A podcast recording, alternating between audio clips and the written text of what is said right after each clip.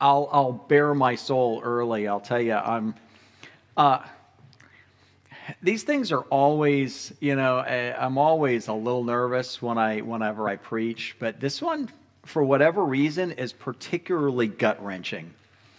And I don't know why exactly. I, I, w- I, will, I will warn you. I was up at four something this morning just because, you know, I couldn't quite get the sermon to land right. And, um, and, and that's not my normal practice. And so this is either going to be super awesome because God's told, and I, I, think He is in it, but um, it's to either going to be super awesome or it's going to be a dumpster fire, and we're all going to we're all to go in it together. All right, so let's pray to get started, and we're going to jump right in. And God, I am thankful for this opportunity to be here. I'm thankful for uh, just my my spiritual family here, and I'm thankful for my family family here this morning as well. I just pray your blessing on. Um, on the time that you have given me to, to look at your word. And I'm thankful for the blessing of your word and the things that you reveal in it. And I pray that I would be faithful to um, build a bridge, uh, to make these things applicable, to make these things meaningful, and to allow us all to have the hope that you share in this passage, God. In Jesus' name we pray. Amen. And for those of you who have not heard this story, we're talking about Jesus and the rich young man or the rich young ruler. Uh, uh, this may not, what I'm about to say may not make a lot of sense, but for those of you who have heard this story, most often, uh, most often we hear this is some kind of a proof text to be more generous, to be a better person, to be more sacrificial. It's easier for a camel to go through the eye of a needle than it is for a rich man to enter the kingdom of God. Um, and I want to I want to share that's really not what this passage is about. Um, and so I, I want to share this passage really is a picture of the gospel and competing gospels. That the world has a gospel and Christ and the church have a gospel. Christianity, there's a gospel, and they compete with one another. And there's an evangelist, um, William Fay, who's pretty famous for talking about the fact that there are really two religions in the world. One of them says you can do something to get to heaven, and one of them says you can do nothing to get to heaven. And when you look at all of the religions of the world, they're going to fall into two camps. One's going to say, you can do something, here's your list of rules. One's going to say, you can't do anything at all. And uh, I've heard the story of just numerous scholars and theologians getting together talking about what are the Christian distinctives? What are the thing, what's the thing that makes Christianity different than every other religion? And they talked about a number of different things, and C.S. Lewis comes in the room and they say, What do you say? And he said, It's grace. Grace is the Christian distinctive. Grace is the um,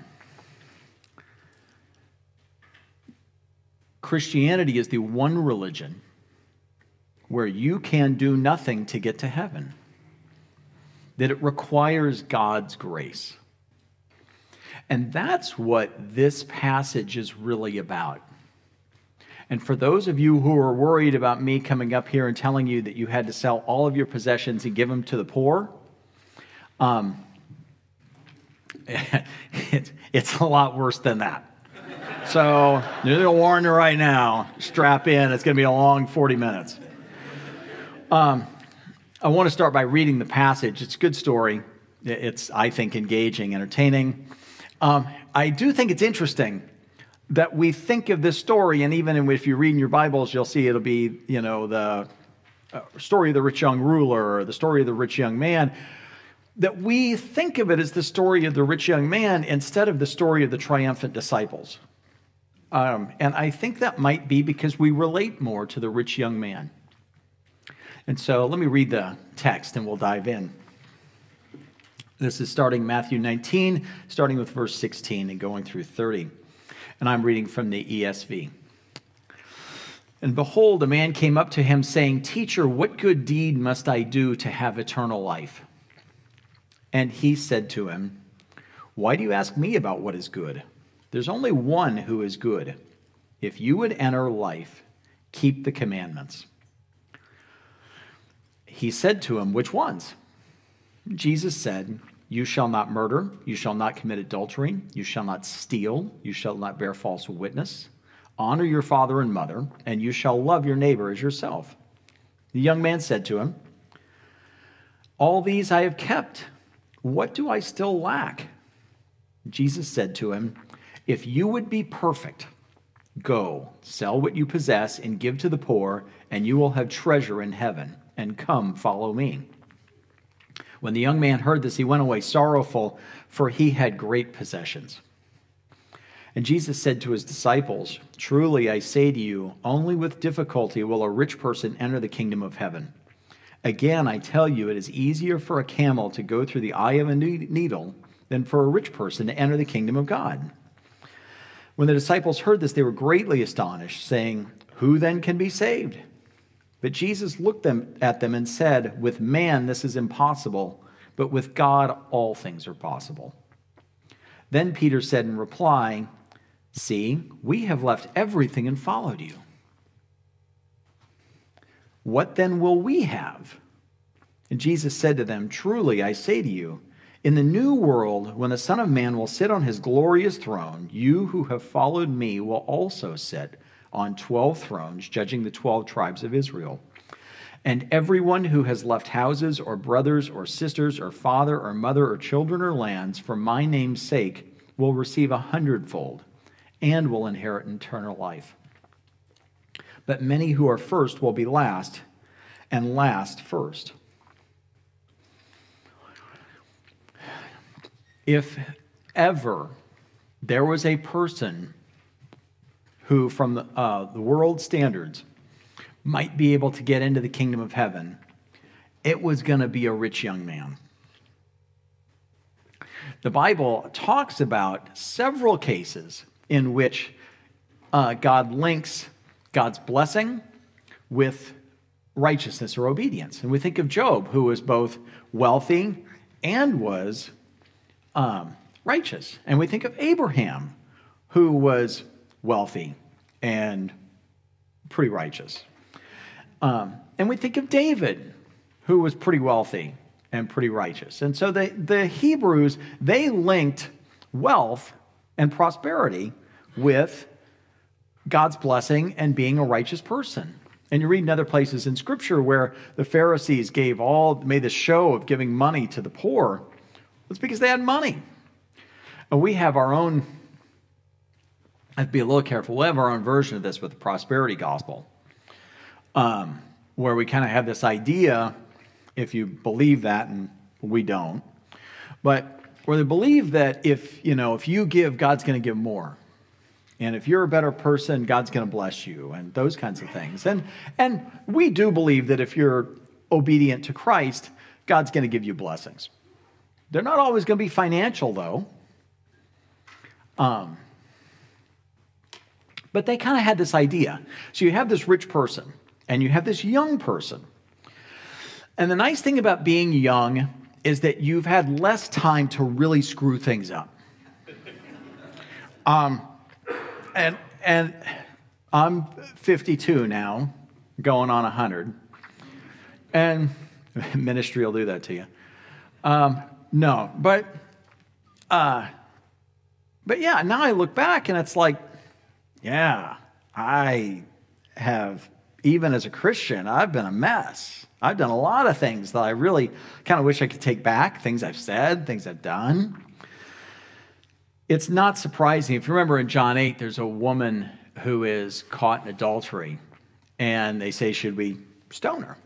And Jesus says, Those who are without sin cast the first stone. And it's not a surprise that the first people to walk away are the old people because they've had the time to really screw things up. So, if anyone from the world standards was going to make it, this was the guy. He's young, he's rich, um, and he's genuine.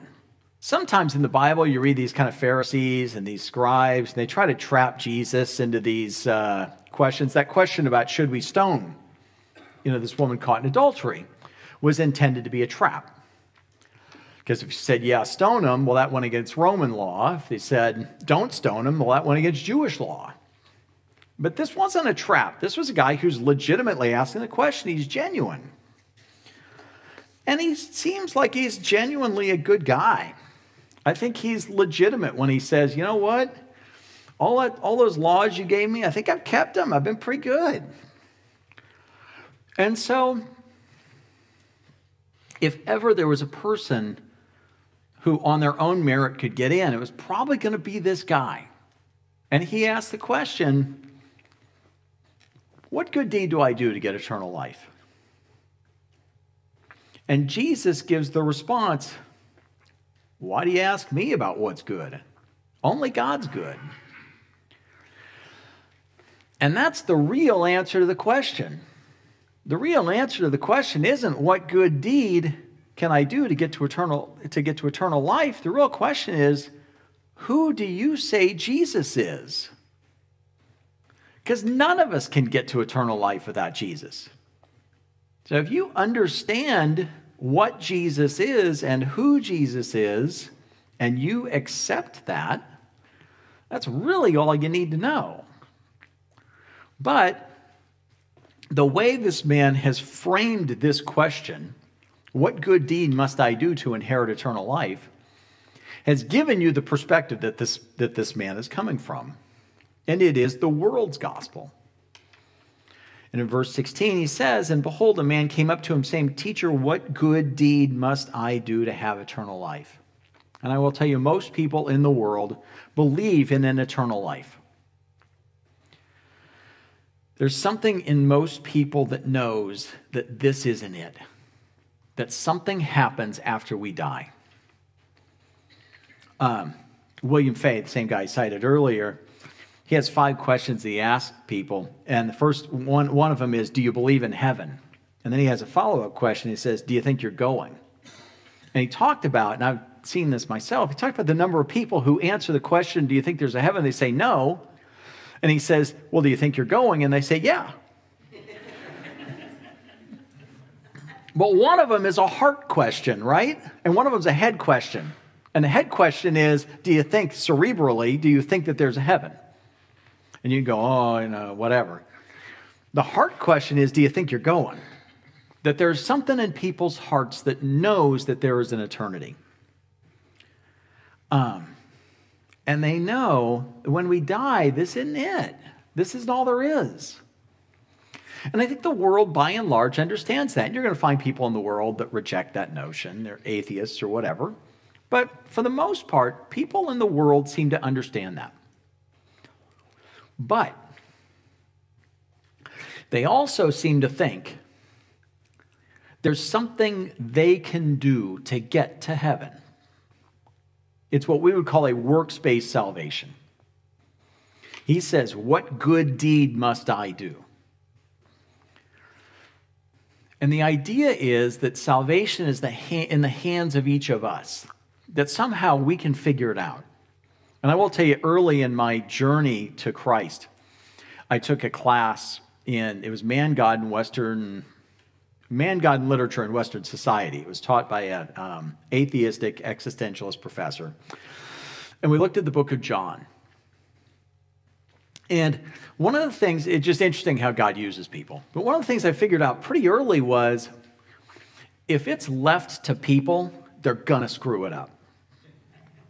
People, if they're responsible for it on their own, they're going to find a way to screw it up. I was enough of a cynic to have a lot of confidence in that. But that was really, really important in my coming to Christ. One, knowing that there was, in fact, a Christian distinctive, and that was grace. And two, knowing that Christianity was the only religion that didn't leave it up to people to figure it out. The world's gospel says, you figure it out. Here's the list of rules. Maybe it's the Dharma. Maybe it's the, uh, the five pillars of Islam. Maybe it's the commandments of the Old Testament. You figure it out. Um, but Jesus highlights the problems with the world standard. The first one is it's impossible. Jesus' answer to what good deed must I do to have eternal life, he says, well, keep the commandments. Now remember, they didn't have a New Testament in front of them at that time, right? They had the Old Testament. So I did my Google search. You feel free to do the same thing. Um, according to the mitzvot, there are 613 commandments. Uh, some of them are really hard, like don't covet, like don't lie. Some of them are easier, like I've managed to get fit through 52 years of life and not physically murder anybody, right?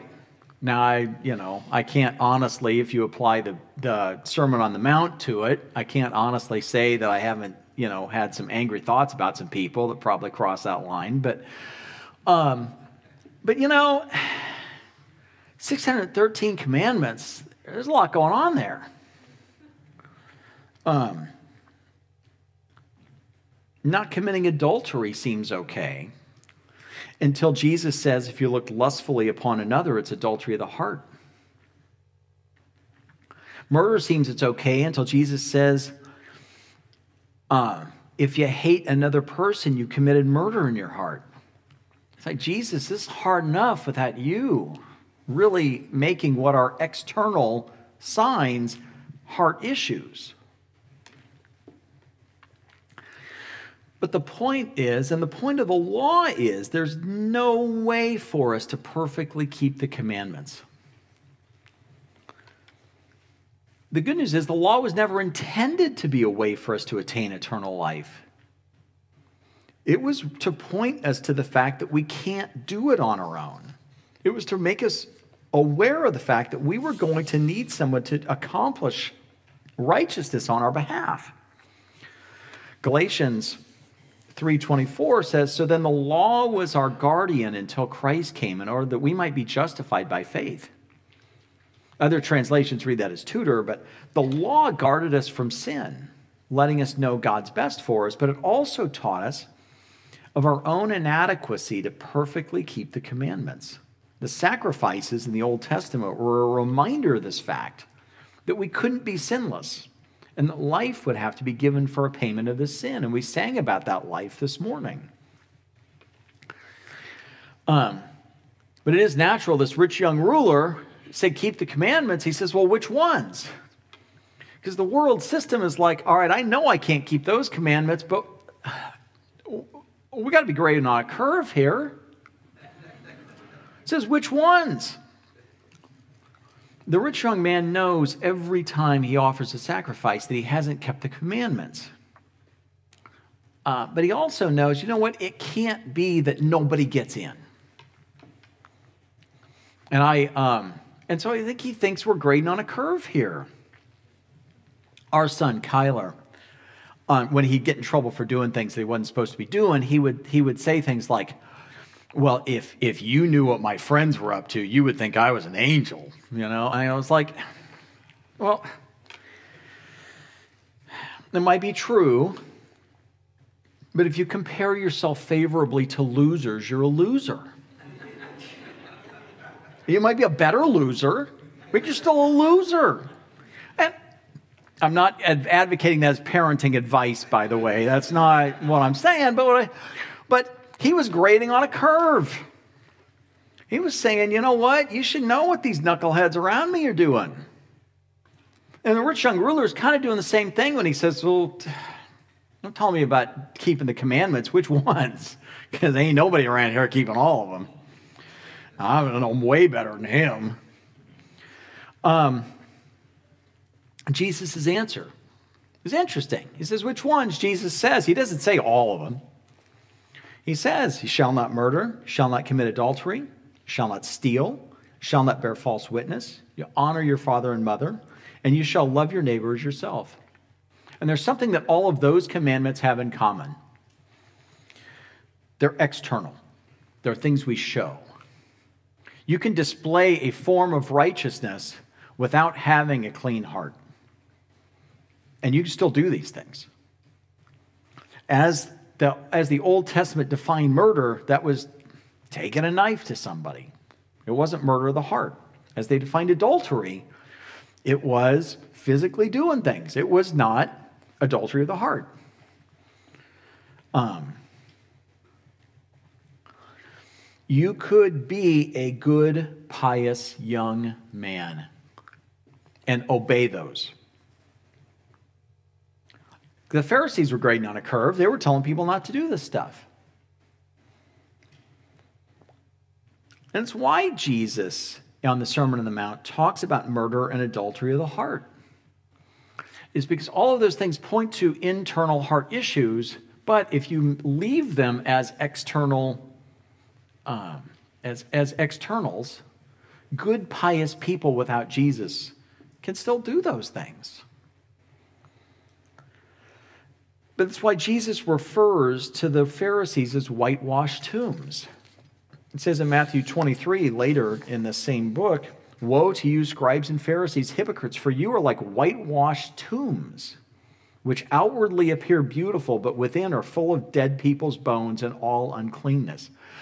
These guys were keeping the external signs of the law. They had the appearance of piety, but inside their hearts were corrupt and horrible. And Jesus is trying to avoid that with this rich young ruler. And the rich young ruler gets it, by the way. And I think the world gets it too. As much as we promote this idea of you're good enough and I'm good enough and we're all basically good people and blah, blah, blah, there's something in us that knows there's something right with that. Because if you knew my deepest, darkest thoughts, I wouldn't be up here. And if I knew yours, um, you might not be there either. Uh, but we don't. Um, the rich, and there's something in us that just knows that. We know that we aren't good enough. We know we're not as good as we appear. And just as the rich young man intuitively knows there is an eternal life, he also knows he's not good enough to get there on his own. He, he knows he lacks something. And his response to Jesus is all of these, all those external things I've kept, what do I still lack? He knows there's something. Remember, Jesus is God.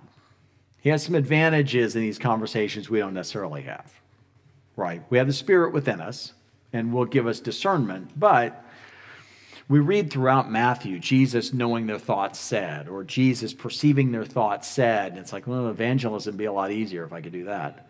But Jesus can, and he says, in response, he knows the rich young man's weakness, his idol.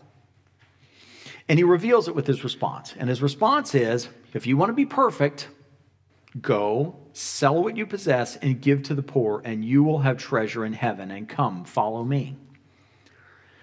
If you want, if you're gonna, if you're gonna try this righteousness thing away from apart from Christ, if you're gonna try it according to the world standards, guess what? You better get rid of all the other idols first. But in the world's gospel, we're not able to be good enough. The rich young man knows the truth. He knows he's not good enough. He doesn't argue, he doesn't rationalize. He's sad. He doesn't even deny, he just walks away. In verse 22, it says, When the young man heard this, he went away sorrowful, for he had great possessions. He walks away sad because he knows Jesus is right, but he can't be perfect, and he knows that too. And often this is where the story ends, right? We think, oh, you know, don't be like that guy who walked away. Don't be like that guy who walked away, by the way. But that's not where the story ends. Silly, greedy, rich young man should have just sold his possessions, had been more generous to the poor, and everything would have been cool. Well, no, because even if he'd done that, something else would have happened. You can't be perfectly righteous. That's the whole point of the law. Um, and God doesn't grade on a curve. That isn't how he established righteousness. That isn't how justice works. Justice means that when you do something wrong, that gets paid for somehow. And when we've had wrongs done to us, we expect it's going to be paid for. Somebody is going to pay for that. And it wouldn't be justice if that didn't happen. Uh, the good news is this isn't where the story ends. Jesus Christ starts to give the good news of this story. The first thing he does is he identifies the problem. Verse 23 And Jesus said to his disciples, Truly I say to you, only with difficulty will a rich person enter the kingdom of heaven. Again, I tell you, it is easier for a camel to go through the eye of a needle than for a rich person to enter the kingdom of God. No, Jesus is not engaging in class warfare. Jesus isn't a Democrat. No, I'm, I'm kidding.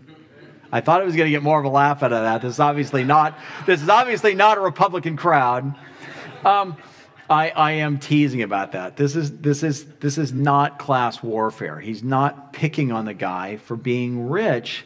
He's saying what you perceive as being the people most likely to get into heaven. It's easier for a camel, which is one of the biggest animals in the Middle East to go through the eye of a needle, which is one of the smallest openings in a home. That's easier than for the most likely people to get into heaven. And so he's not picking on rich people. He's saying, you know what? Nobody can do this. And the disciples get that right away, right? Because uh, their response is, who can be saved? And at this point, I do want to say there is a particular problem with being rich. And I want to talk to the people in the church because what we consider rich is like, um, you know, I, I, own a, I own a house in LA, I own a house in Miami, and I own a house in France. But what the world considers rich I got a car and I got a roof that doesn't leak. And I got three meals a day. Most of us, by the world standards, not all of us, most of us are rich by the world standards. And there is a problem. Uh, it seems, both scripturally and our own experience, that poor people are more likely to accept Christ than rich people. And if you look at Judges, there's a great example of this. This is a little bit of an aside, but bear with me. Um, judges, people are in trouble and they cry out to God.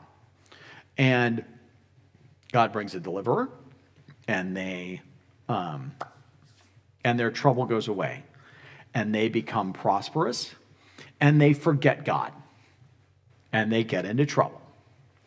That as they become right, as they become prosperous, as they become less reliant on God to meet their daily needs, uh, they fall away from God. And I think um, as we, as a, as a nation, have become more affluent, we perceive, we have a perceived lower need for God. We have this idea in our heads that we don't need God as much as maybe we used to.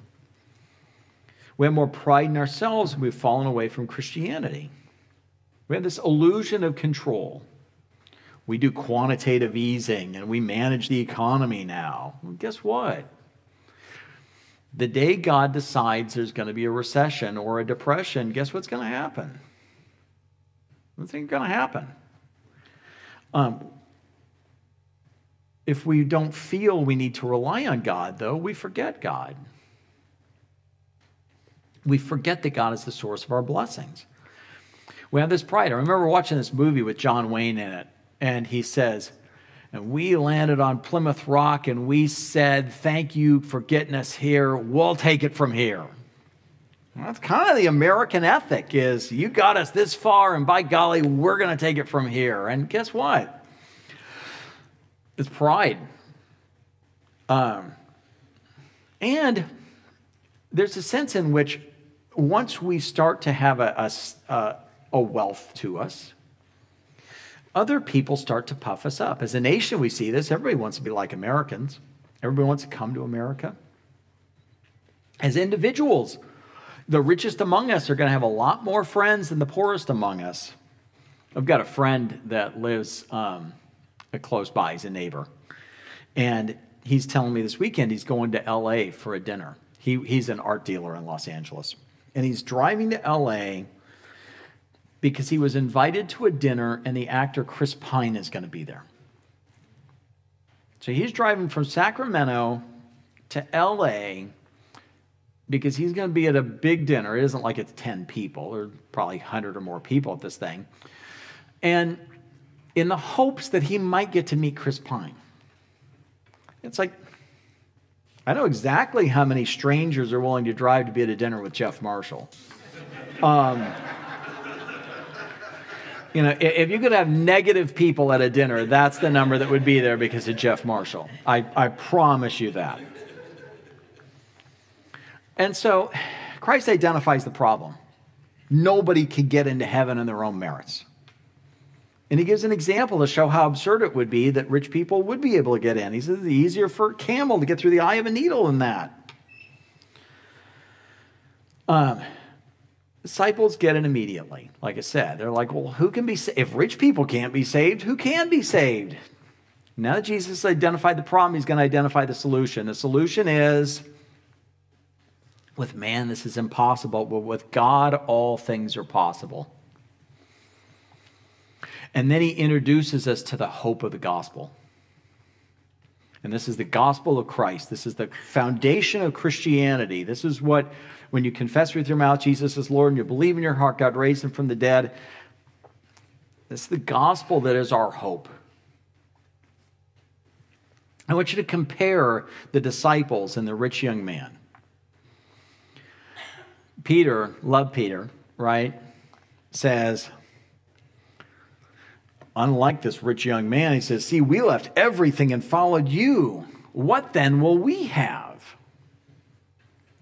I want you to see that the disciples really weren't any better than the rich young man in terms of their own righteousness. Peter doesn't go to, oh, thank you, Jesus. I'm so glad God is going to fix this for us. He doesn't ask God how he's going to do this amazing work. He basically compares himself to the loser like Kyler and says, Hey, look, I'm way better. Look at what I did. And he asks for his reward. I was a good guy. What do I get? Um, fast forward like five chapters. Peter's going to deny Jesus three times. He's going to hide when Jesus is crucified. Um, Peter and the disciples are no more able to get to heaven on their own than the rich young ruler. The difference is they were called by Jesus, and the rich young man wasn't. Earlier in Matthew, we see where Jesus called the disciples to himself and he appointed them as apostles. And these were men who were called by Christ.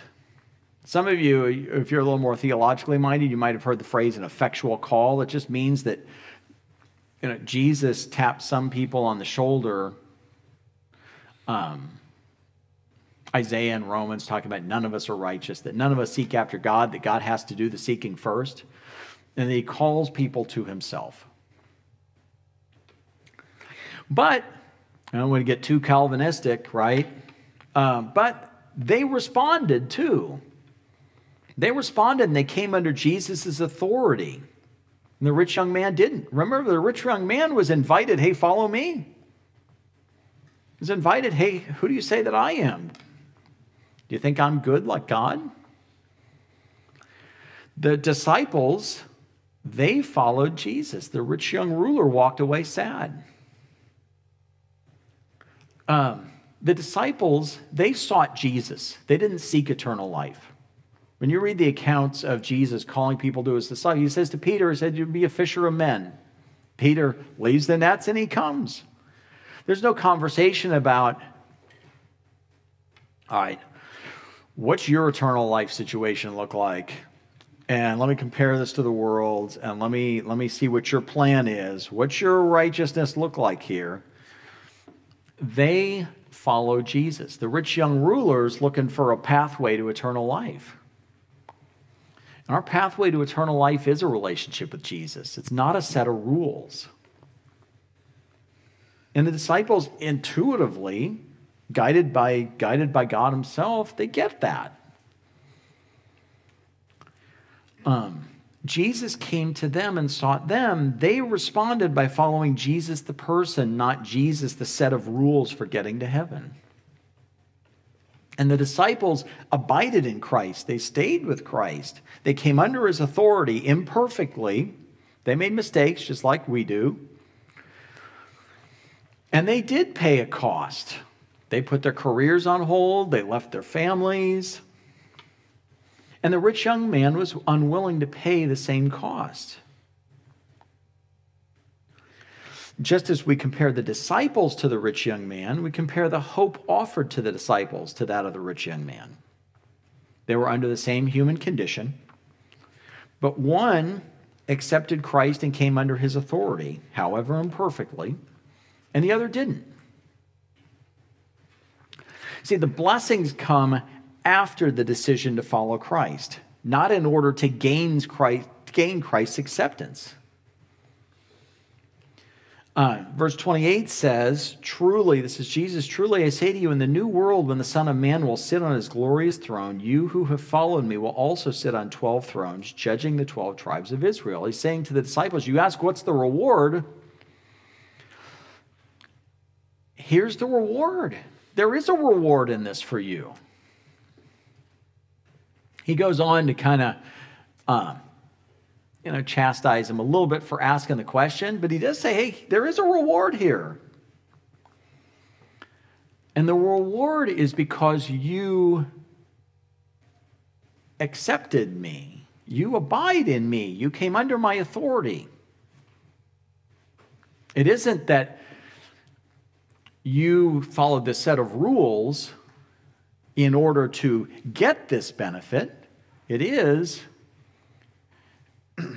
you have a relationship with me, and here's the benefit that comes with that. This, it, distinction makes sense, I hope. Um, and I'll note here and this is the sad part of the story, is that the rich young ruler will have eternal life. The soul continues after death, and we are all eternal beings. We're either going to have eternal life living the presence and the glory of God, or we're going to have it absent the glory of God. Absent his joy, his provision, his protection, and his goodness. And that's the place we sometimes call hell. Um, we get what we choose. I had a pastor who used to say about the end times, you get, you get what you believe. You know, that if you believe that you, you know, if you're dispensational premillennial, you get to go first. If you think you lived through the ra- rapture, that's what you get. Uh, I don't ascribe to that, by the way, but it's pretty pretty entertaining. You know, made a lot of people uh, pre-trib, pre-rapture people. But um, but with the gospel, you get what you believe, you get what you want. You want you want to be judged on your own righteousness? You got it. You want an eternity apart from Christ? You think you can do a better job yourself? You got it. You want an eternity with Christ? You get it. Um, Jim Elliot once said, He is no fool who gives what he cannot keep to gain what he cannot lose. The rich young man was a fool. He was unwilling to give what could not be kept, to gain what could not be lost eternal life in heaven with Jesus.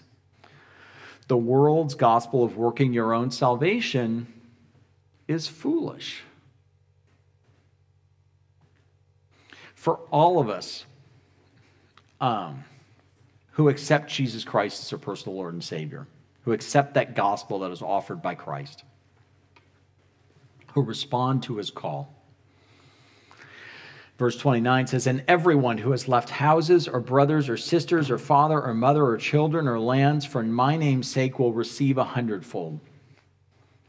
And it isn't that we just get the benefits of a relationship with Jesus in heaven, though that would be enough.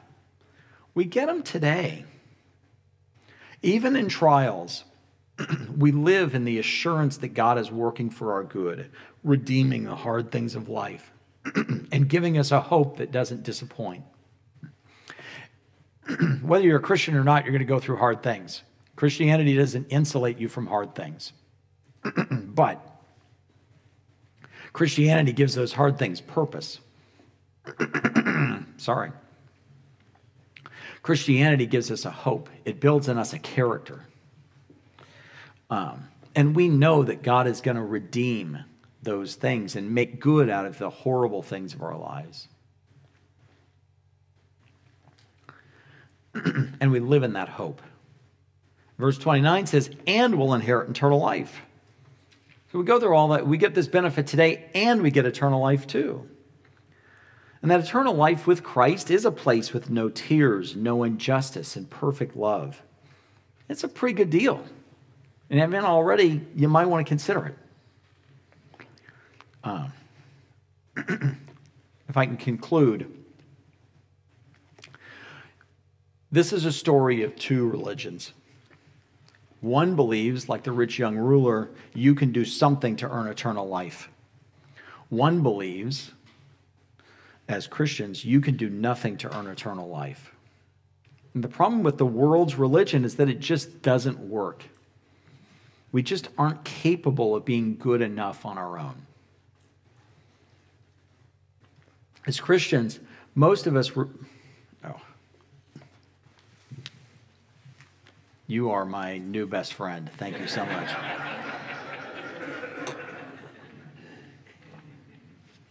ah, bless you. As Christians, most of us are relieved. When I hear somebody teach this, I'm always like, oh man, is this the one where they finally tell me I got to sell everything I, they convince me I got to sell everything I own, give it to the poor, and live in my van for the rest of my life? Right? Most of us are relieved that we aren't called to sell all that we own and give it to the poor. We're relieved that there's some pastor that tells us, no, that's not really what they're talking about here.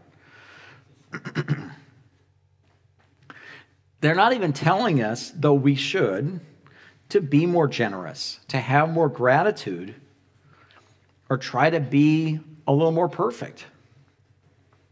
The story doesn't end with the rich young ruler walking away and us being told, don't be like him, be better. The bad news is you can't be better. That's the story. No one in this story is good except Christ on their own. Not the disciples, not the rich young man. The disciples, like us, enter the kingdom of heaven and get eternal life on the basis of Christ's work, not on the basis of our work. This is the gospel of Jesus Christ. The disciples weren't better than the rich young man, they were prideful and obstinate. Peter, the rock on whom the church was to be built, denied Christ three times. Thomas doubted the resurrection. They all fled, leaving Christ alone to face the crucifixion. Though imperfect, they were called, and they responded to that call by submitting to Christ's authority. We sometimes, in the Christian vernacular, we call it dying to self. Even as saved people, we can be sinful, and often we are. We don't lose salvation when we sin because we didn't do anything to get salvation. Christ did it. Our obedience is an outflow of love and gratitude, and the Spirit lovingly guide us, guiding us into Christ likeness. So the pressure's off.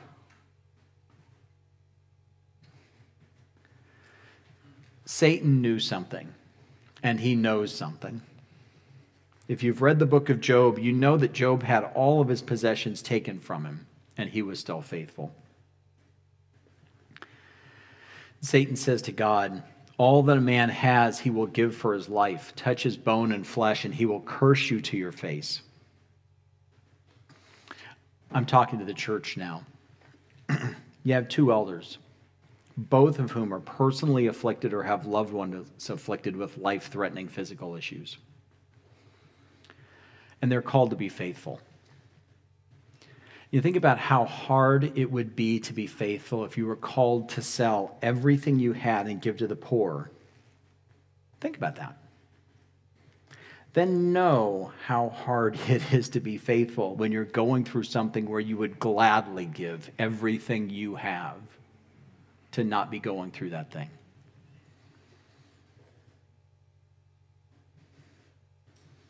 Know it's harder for them. Know it's harder for them to abide in Christ. Know it's harder for them to be obedient given their circumstances. You pray for them. You pray for their families.